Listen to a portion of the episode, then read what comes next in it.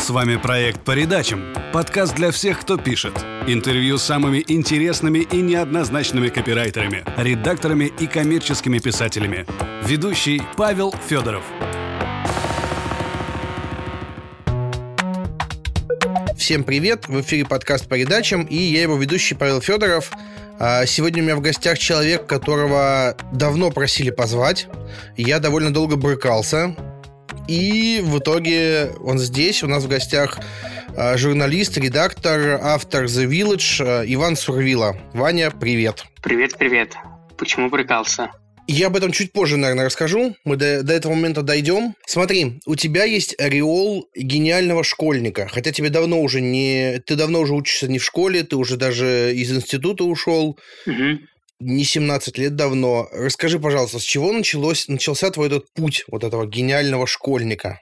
Наверное, началось все с того, что где-то в классе в одиннадцатом я сидел на уроке географии и думал о том, как меня бесит школа а, набросал какие-то тезисы, и потом из всего туда родилась э, статья на мел, которую я отправил э, Никите Белголовцу, главреду, и он ее опубликовал. Еще до этого, правда, я довел блог, но он, э, типа, его там, по писал вообще пара человек, а после статьи на меле появились первые читатели. Поэтому мне кажется, что начало — это именно вот эта статья на меле. Угу. А ты этот хайп, который после статьи на Меле возник, а потому что он все равно возник, и, собственно, начал использовать, правильно? Ну, не то, что начал использовать, как я просто вел блог, что-то писал, потом у меня в какой-то момент появилась рассылка. Не было какой-то четкой стратегии продвижения, не было какого-то даже осознанного понимания того, что я делаю, просто делал. Интересно, интересно, потому что у меня в голове всегда была мысль, что ты целенаправленно все это делаешь. Окей, Э, сейчас, что у тебя сейчас из проектов осталось в живом состоянии? У меня есть рассылка, которая не прям супер живом, но, а, но она есть, то есть она выходит там где-то раз в две недели. А у меня есть э, подкаст, который тоже выходит относительно регулярно. Возобновились недавно зарисовки реальности. И, наверное, все из таких прям больших основных. А, все. А интервью? А, ну, интервью, собственно говоря, да, они тоже есть, э, и тоже сейчас, правда, немножко подутихли, но это из-за того, что я ленивый, и мне не хватает энергии, чтобы э, сделать те интервью, которые я уже взял, и которые там кто-то расшифрован, кто-то уже отредачен, согласовать. Как так? Угу. А, смотри, ты какое-то время постоянно переделывал главную страницу своего сайта, свой раздел о себе. Да. А, скажи, пожалуйста, зачем ты постоянно ее менял? Потому что у тебя буквально там в две-три рассылки в месяц и такой, я снова переделал главную страницу своего сайта. Ну, мне просто хотелось этим заниматься. Хотелось э, сделать какую-то классную страницу, которая нравилась бы мне. Я делал, мне казалось, что она мне нравится, а потом я понимал, что нет, это не то, можно делать лучше. И в какой-то момент э, я просто делал вот то, что у меня есть сейчас, просто текст, э, и на нем и остановился. Пока переделывать больше не тянет. Смотри, ты однажды сказал, что прочитал 200 книг за год, угу. и это было года полтора-два назад, мне кажется. И с тех пор ты в любых интервью, угу. в любых рассказах о себе всегда говоришь, что ты читаешь 200 книг в год. Ты все еще их читаешь? Ты их правда читаешь? Или как, что это происходит? Нет, я, ну, тоже во многих интервью я говорил, что сейчас я читаю уже меньше из-за работы, из-за того, что времени становится гораздо меньше. Но сейчас где-то, наверное, книг 100-150 в год я читаю, да. Просто я ну, не веду это публично, у меня нет, нет какого-то публичного списка, потому что я читаю в основном на Kindle и, или в бумажном варианте. Как так. Угу. Ну, и мне, мне просто лень, типа, их выписывать куда-то в фаблик. А, окей, смотри, ты читаешь, ну, даже 150 книг в год. Это примерно одна в два дня. А, ну да, где-то так. У тебя в голове что-то остается после этого? Или для чего ты столько читаешь вообще? Для того, чтобы расширять кругозор. Мне кажется, это очень важная штука в профессии э, журналиста и профессии редактора. Большой кругозор. И когда я читаю книги, я, мне, наверное, действительно мало чего остается в голове. Я с этим борюсь тем, что я делаю там подробные конспекты, делаю какие-то статы и так далее. И перечитываю их там раз в месяц и раз в три месяца, чтобы вспоминать. Но в основном мне кажется, что это скорее такая вещь, э, я читаю, это у меня где-то там внутри откладывается, и в какой-то момент у меня это откуда-то из подсознания всплывает. Угу. Как так? Так, делаешь конспекты, и ты их куда-то публикуешь, или ты их для себя делаешь, или... Нет, нет, я делаю для себя. Ну, я читаю в основном на Kindle, и там э, ты можешь выделить какой-то кусочек текста к нему добавить какую-то мысль. У меня есть э, громадно-громадный файл, который автоматически экспортирует из Kindle, Угу. А где куча, куча просто каких-то магнометок, каких-то стат. Угу. А, они разделены по книгам, я их э, типа пересчитываю раз, ну, зато в какое-то время, как так. Угу. Отлично. Смотри, э, ты какое-то время назад плодил много проектов. И, собственно, мы начали с тобой разговор сейчас с того, какие проекты у тебя живы. У тебя были зарисовки реальности, ты фотографировал этикетки, были вопросы, метромарафоны, блог, рассылка, другая рассылка, Мгм, книга, вторая книга. Сейчас часть мертва, это, понятное дело, нормально, все проекты ну, не должны жить. Скажи, пожалуйста, для чего ты делал столько много проектов? Не хотелось ли тебе сделать один проект и в него вкладывать все свои силы и поддерживать именно его в первую очередь? Нет, не хотелось. Я их делал, потому что мне хотелось допустить какой-то новый проект. Ну, в смысле, я видел какой-то... Либо у меня возникала какая-то классная идея, либо я видел, что кто-то делает похожее, и думал, что, блин, какая классная идея, надо делать такое самому. И делал. Ну, типа, действительно, ты прав, сейчас где-то половина из них э, мертва. А, ну, то есть, как там, что-то типа книги, например, нельзя сказать, что она мертва, я просто писал, и все, и она лежит в букмейте. А какие-то проекты, которые должны регулярно обновляться, они действительно там либо мертвы, либо в такой агонии. Ну, да, типа, это совершенно нормально. Мгм. Ты их планируешь как-то возобновлять, или эти проекты, или убивать, или эти проекты так и будут висеть как такой архитектурный памятник тому, что ты делал раньше? Мне нравится идея, что это некий такой э, памятник, э, а, я думаю, что они просто пока будут висеть на сайте, и типа, кто хочет туда, может зайти, посмотреть. У меня есть э, несколько планов по возобновлению проектов, потому что мне много пишут, что хотят, э, чтобы я возобновил некоторые из проектов. И когда-нибудь, когда у меня будет э, количество, ну, достаточное количество времени и достаточное количество сил, я начну возобновлять. Мгм. А, смотри, вот мы вернулись к вопросу, почему я долго упрямился и тебя не звал в подкаст. А, на самом деле все довольно просто. Я был... э, Я довольно вспыльчивый человек, и я в одном из первых подкастов, по-моему, с Сашей Марфицыным, а, довольно грубо о тебе и о ком-то из твоих товарищей высказал, что вот школьники, которые пиздят идеи. Собственно, зарисовки Это с Сережей реальности... Королем был подкаст, да. А, Собственно, зарисовки реальности – это формат, идеи, все что угодно, которую ты взял у Сергея Короля. Да. Я спросил у Сергея, он сказал, типа, да, пусть берут на здоровье. Я тогда удивился, что он такой невозмутимый. Но получилось как? Вот смотри, как это выглядит в моей голове. Сергей делал Мгм. зарисовки реальности. Как-то у него там чуть другом, по-моему, одно слово называлось, а может быть даже так, я не помню. И ты скопировал проект целиком. Вещи Что? Вещи сны у Сережи называлось. А, может быть, может быть. Ну, там, ну, не суть, да. И ты скопировал прям, вот как мне кажется, по крайней мере, а, прям целиком. И название, э, что-то там, мне кажется, у него были какие-то мысли по зарисовке реальности. Может быть, не прав. И дизайн, и формат, и все. И ты просто это скопировал и начал делать сам. Вот меня это, собственно, очень сильно возмущало всегда. И, собственно, вопрос, а тебя вот это не смущало, что ты не, не, не подсмотрел идею и переделал ее как-то, а просто вчистую скопировал и начал делать сам тоже? А, смотри, мне кажется, ну, несколько вещей. А первое, ну, come on, дизайн у Сережи был совершенно другой. э, У него был какой-то там WordPress его движок, а у меня просто я взял Эгею, начал делать на ней. То есть там, как бы, Мгм. по дизайну нельзя сказать, что я прям точно-точно скопировал. А по поводу названия то же самое, типа у Сережи было другое название, а зарисовки реальности это вообще это я придумал. То есть, возможно, я у, кого-то там как-то сознательно его спер, но мне казалось, что я его придумал. А, и по формату, да, действительно, надо что формат э, личных дневниковых записей изобрел ни в коем случае не Сергей и не я, а это типа штука, которая вообще живет, там вся русская литература вообще об этом. И мне кажется, возвращаясь теперь к вопросу о том, что типа я взял и скопировал, а я всегда исходил из очень простой мысли. Идеи ничего не стоят. Мгм. И а, совершенно нормально взять чужую идею, скопировать ее и делать что-то свое. Если у тебя это получается, ну почему нет? как бы большая часть рассылок, которые а, появились сейчас в Рунете, это во многом а, скопированные с моей рассылки, потому что я просто знаю тех людей, которые ведут рассылки, и они все время там ко мне приходили и давал им какие-то советы. Ну, типа, и что такого? Если я считаю, что если прут мою идею, это наоборот здорово, потому что значит, что идея классная, и пусть э, они как-то больше знают э, людей. Вот. Ну, смотри, а если кто-то запустит э, рассылку, которая будет состоять из тех же блоков, что у тебя, по, с похожим, ну, может быть, там, с похожим флером каким-то, похожие темы будут браться, mm-hmm. там будет какая-то сюрприз-кнопка такая же, тебя это не будет возмущать? Нет, конечно. Ну, типа, а что такого? Ну, запустили, запустили. Я очень спокойно отношусь к тому, что кто-то прет э, мой контент или кто-то прет мои идеи.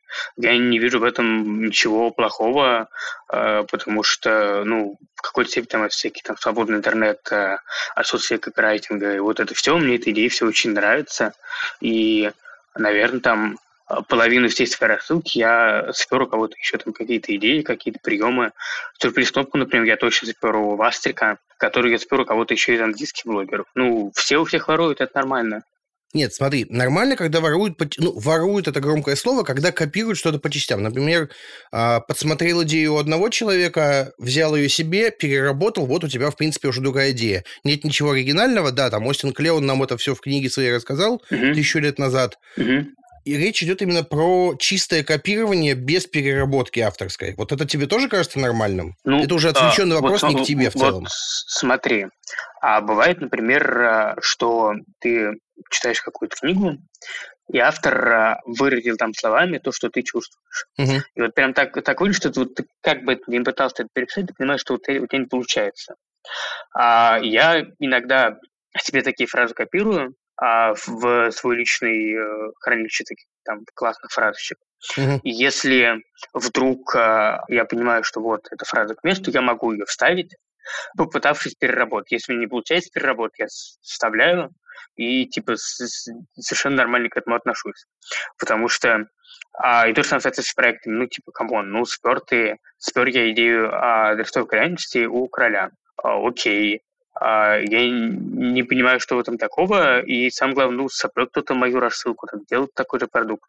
Ну, пожалуйста, значит, это классный продукт, если его прут, значит, э, людям это нравится. Угу.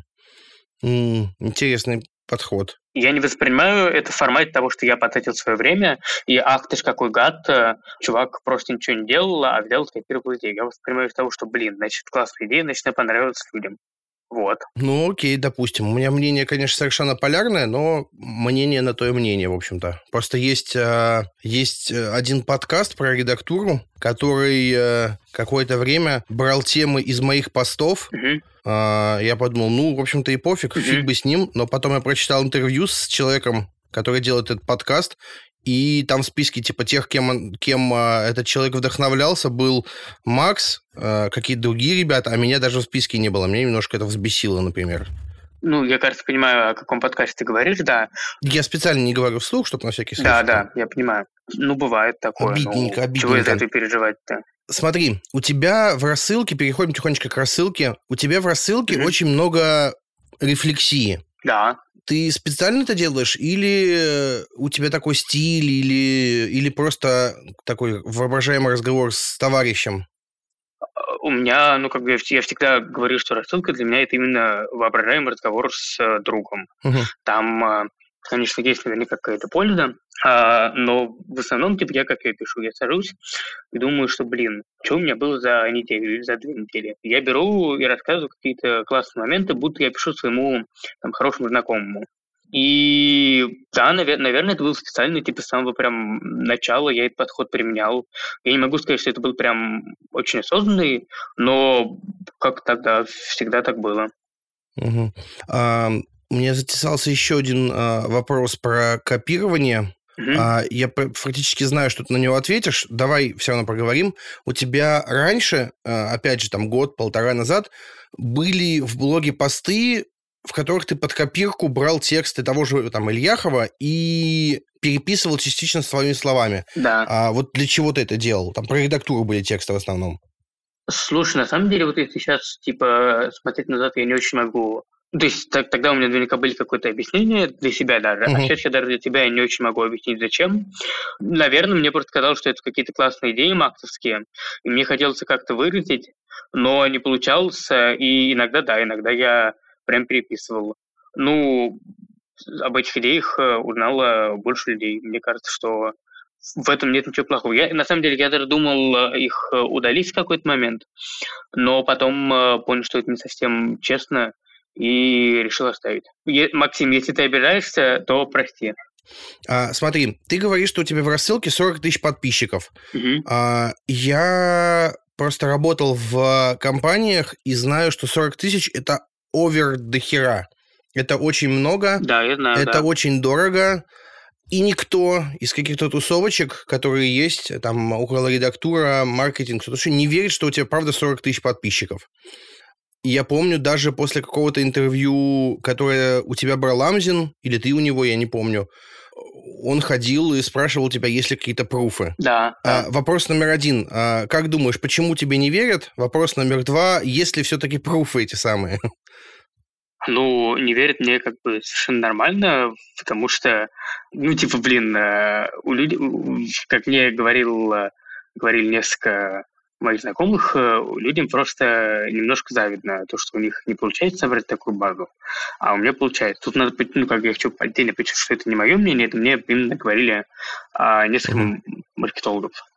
И тут надо понимать, что, опять же, это все не, не с потолка, не с кондачка, а это где-то за два-два с половиной года, когда я каждую неделю выпускал рассылку. И людям нравился, люди рекомендовали друзьям. Очень сильно выстрелил проект с интервью, где у меня тоже была форма подписки на рассылку.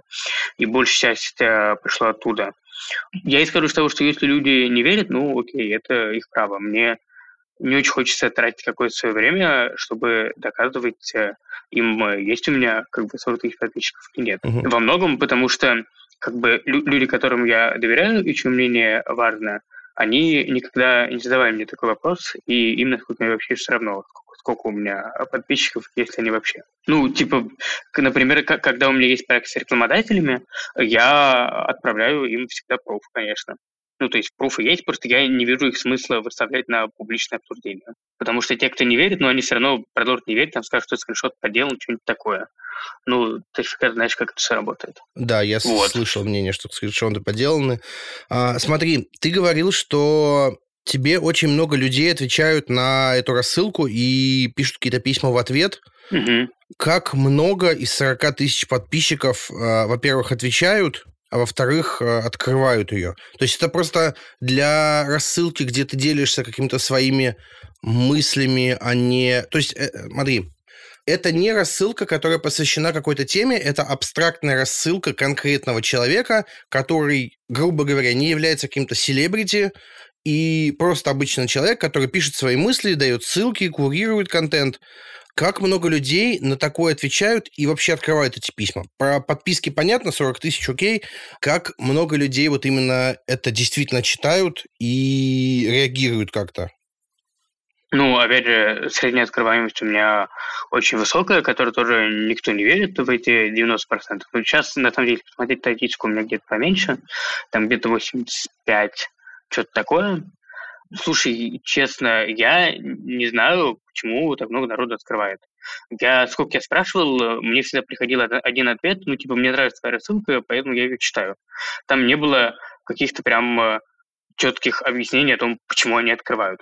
Uh-huh. И сколько я сейчас вживую с подписчиками, всегда типа, когда я пытался узнать, типа, а что вы мне вообще читаете, они говорят, ну, типа, нам нравится, как ты пишешь, нам нравятся твои мысли, нам э, нравится то, что ты делаешь ну, как, блин, как блоги на YouTube смотрят, вот примерно то же самое.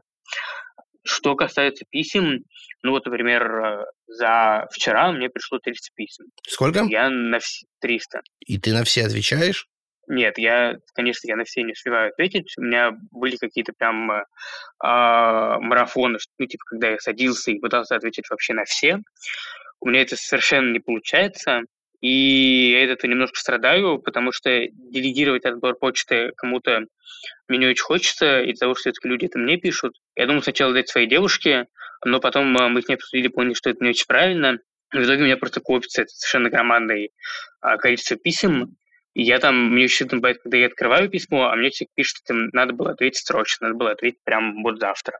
А я ответил там через месяц или через неделю. Ну, блин, э, я себя виню, но я не понимаю, как, э, как это исправить и что вообще с этим делать, потому что ну, типа, 300 писем, даже если на каждый тратить по минуте, это выходит там, сколько там, 300 или 60, ну, там где-то 5 часов в день.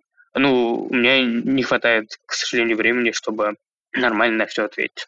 Угу. Вот. А, но при этом, насколько помню, у тебя есть призыв э, писать тебе или нет? Или я ошибаюсь? Да, у меня есть призыв писать мне, потому что, с одной стороны, я надеюсь, что в какой-то момент э, я смогу каким-то волшебным образом э, делать некую, там, планировать себя, я не знаю, короче, будет какая-то какая штука, которая будет помогать мне разбирать письма.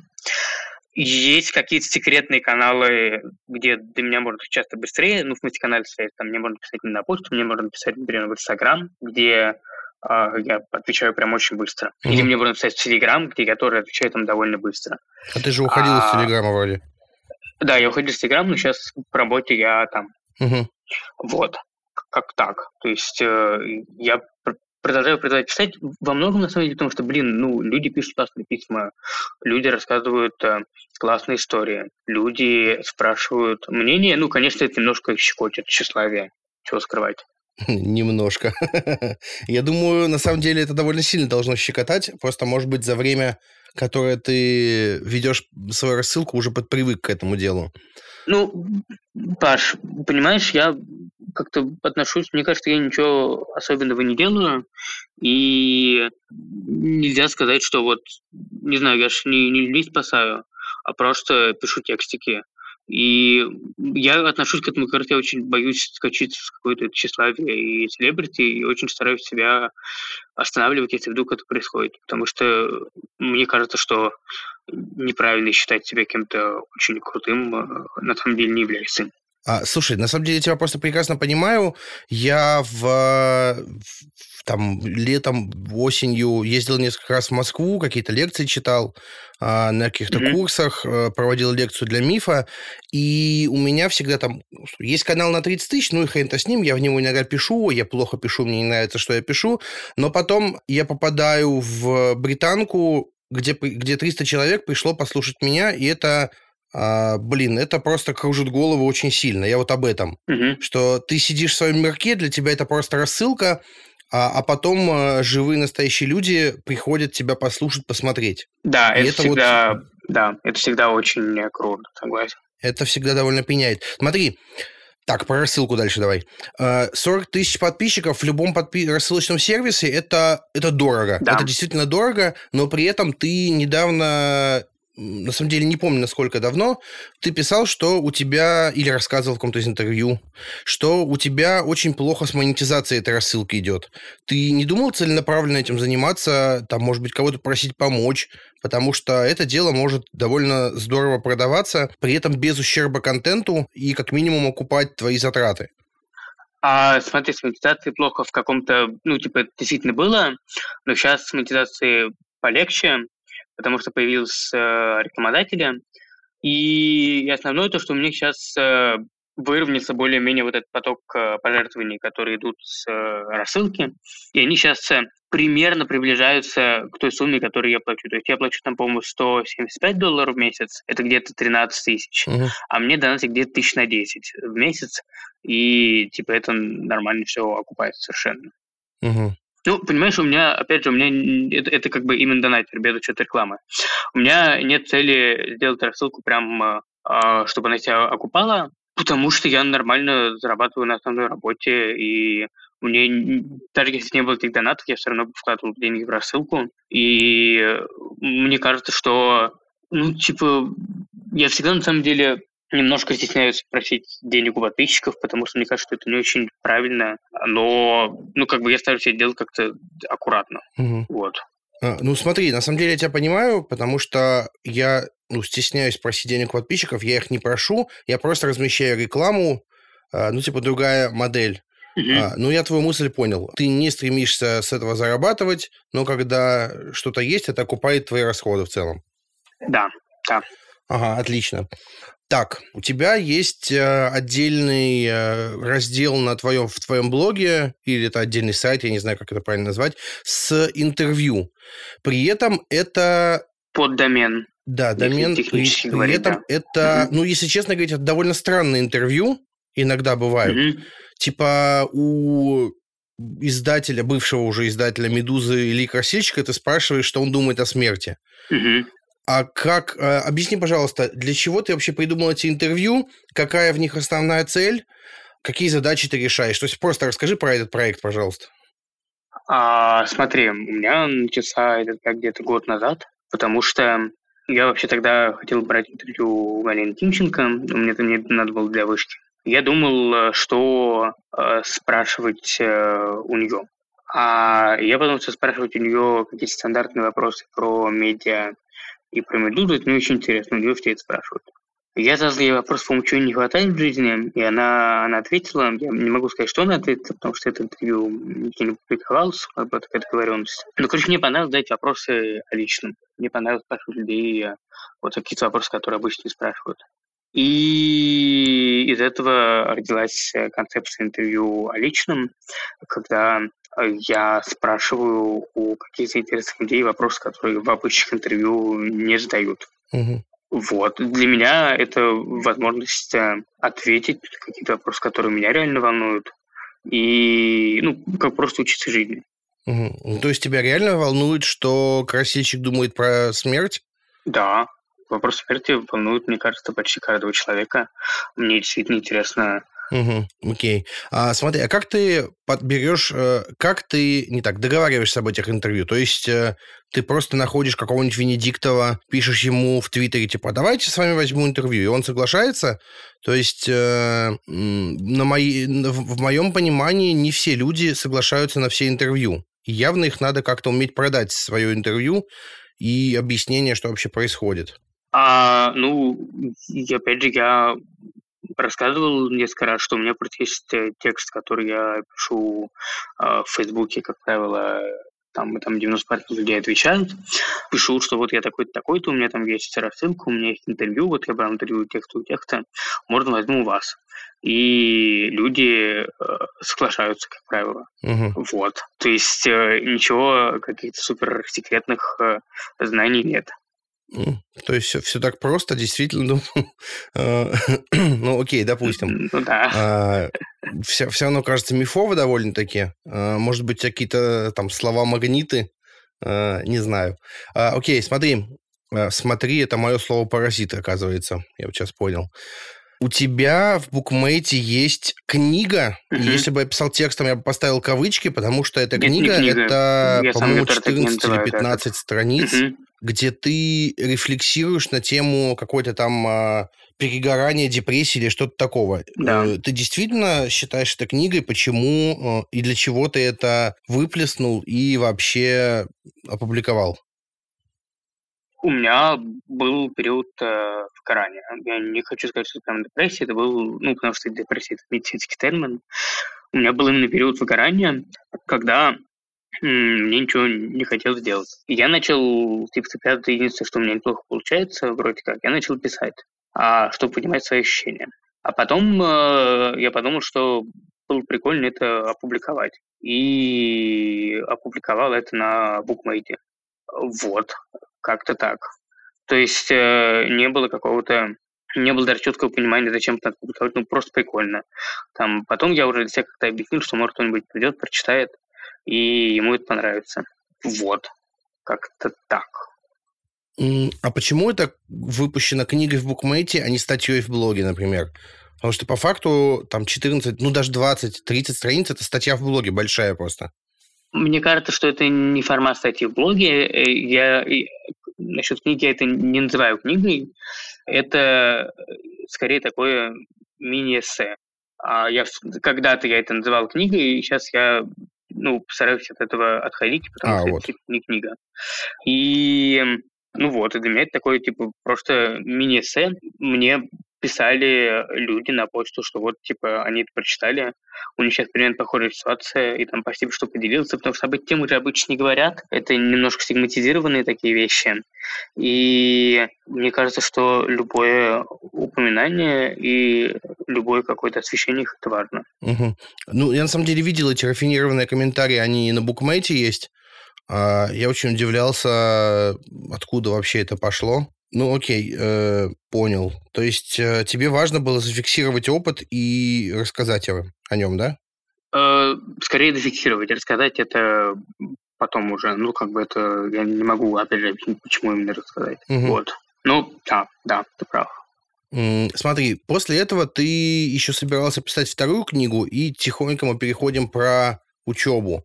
Ты учился в вышке, да. э, готовил книгу про поступление в вышку, отвечал на вопросы про учебу в вышке, публиковал конспекты, э, много всего делал, чего что связанного, собственно, с, с вышкой, а потом взял и ушел из нее. Да. Как вообще это возможно и как это вообще получилось? А, смотри, давай сначала я отвечу про книгу, потому что, ну, типа, реально довольно давно идет история. А у меня была идея действительно написать книгу про то, что происходит, про преступление, потому что я ни одной такой книги не видел. А, но я переоценил свои силы, и в итоге никак, ну, там есть, по-моему, три или четыре главы, но они никуда не вышли. Поскольку я эту книгу продавал, ну, типа, я деньги всем людям, которым мне заплатили, я вернул. Ну, типа, по крайней мере, всем, кто мне ну, всем, кто мне, в смысле, у меня кого была почта, я вернул. Если вдруг кто-то заплатил и там не, я не получил с деньги, ну, напишите, я верну без проблем. Это такая, ну, провал, можно сказать. То, что вот я взялся писать, у меня не получилось, переоценил свои силы. А это что касается книги. Что касается вышки, я с с самого начала хотел туда поступать, там, класса с 11, наверное, хотел поступать в медиакоммуникации, но в последний момент переложил на журналистику документы. И получился там где-то год и понял, что журналистике проще всего идти работать, и, и ушел из вышки. Вот, если не вдаваясь сильно в подробности. Угу. Окей, окей, окей. Я не хочу вдаваться сильно в подробности, потому что я очень хорошо общаюсь с э, разными людьми из вышки. Если я буду прямо сейчас конкретно рассказывать, что меня коробило там, это может их как-то задеть, обидеть, э, а мне не хочется. Не, вопрос, не вопрос. Смотри, ты брал интервью у Тимченко, ты ездил на школу Медузы, угу. а работать пошел в Village, а не в Медузу. Как вообще это вышло? Ну, потому что меня позвали в Village э, работать. Угу. Ну, то есть, как бы школа, школа Медузы не дает автоматической гарантии работы в Медузе. Как-то так. А, ну, ладно, я, наверное, неправильно спросил. Просто ты а, выглядел как человек, который очарован медузой, ходит где-то рядом, а, специально записался в школу, и прям вот было ощущение, что вот-вот-вот Ваня Сурвила начнет работать в медузе. Угу. Наверное, это все-таки опять какие-то сторонние ожидания. Окей. Ты при этом а, был дичайший поклонник, по крайней мере, был раньше Забелла. Ну, как бы я до сих пор очень хорошо отношусь к Елизавете Остинской, и то, что она делает, мне все очень нравится. А там не хотел бы поработать? У нас были какие-то поползновения к этому, а, но, опять же, во многом э, из-за моей линии ничего не вышло. Ну, как, ну, по-прежнему как бы довольно хорошо общаемся. Ну, там мы, мы, мы, мы обсуждали какие-то варианты, скажем так. Угу. А где ты, ты работал где-то до The Village или нет? Ну, у меня были проекты с заказчиками, ну, в смысле, прям, если мы говорим про редактуру. А по журналистике нет, у меня как бы, если прям на постоянку в штат, то вообще Вилш у меня первое место, где трудовая книжка у меня появилась. Mm, интересно. Расскажи, пожалуйста, а чем ты там занимаешься? Я спецкор. Спецкор довольно трудно объяснить, чем он занимается, потому что это такой немножко, немножко про все. Ну, собственно, расскажи, чем именно ты занимаешься, а не спецкоры, потому что, ну, понятно, что ну, в каждом издании Я как даже... бы пытаюсь тебе объяснить, что у меня нет какой-то конкретной специализации, и я пишу тексты там иногда на свои темы, иногда на редакционные темы. То есть, э, если меня попросят объяснить, чем конкретно я занимаюсь, я пишу тексты. Uh-huh. А дальше, типа, какие тексты, какой тематики, я уже не смогу ответить, потому что это все очень широко. Вот э, там от, э, от акул плюшевых в Икее до, чем там, последний текст про беспилотники Яндекса, по-моему, был. Угу. Расскажи, пожалуйста, про свой эксперимент с маской. Это довольно интересно а, вышло. Еще и, как я понял, а, очень хорошо это читали. Ты действительно просто ходил по городу в маске, и всем было наплевать на то, что происходит? Да, так и было. Я просто неделю ходил по городу в маске, ходил в метро, в магазины, и реально всем совершенно все равно. Меня это очень удивило. Мне казалось, что, ну, типа, come on. А я бы э, подошел бы к такому человеку, спросил бы, ну, окей, всем было все равно. Да, окей. Давай тогда вот так поговорим.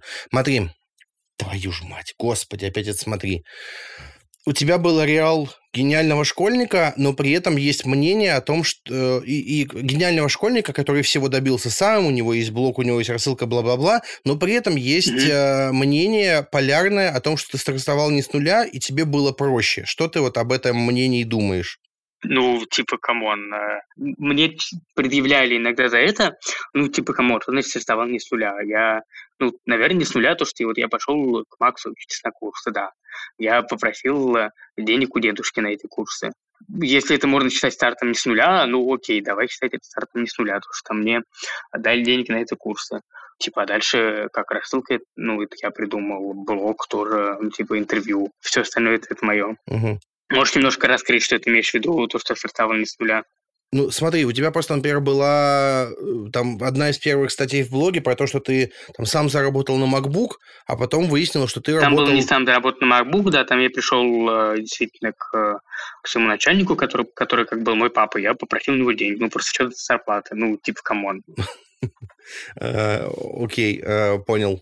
Э, на самом деле, я когда все эти вопросы записывал, и, ну, в принципе, с учетом, что я тебя позвал сейчас только, я все равно продумывал, какие вопросы я мог бы задать, и этот вопрос как-то довольно зло раньше звучал, mm-hmm. а сейчас я, ну, вот мы поговорили, я думаю, ну, блин, правда, и что?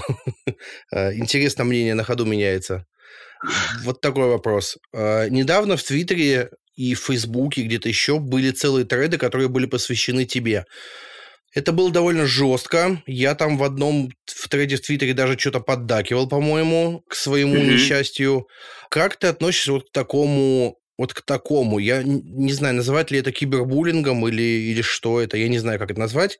А, но когда тебя публично обсуждают люди, с которыми ты не сталкивался, с которыми ты не знаком, а, которым ты ничего плохого не делал, вот, вот так давай. А, давай я отвечу на это одной фразой, которая, опять же, моя, это фраза Сальвадора Дали. А, главное, что по Дали говорили, пусть даже хорошо.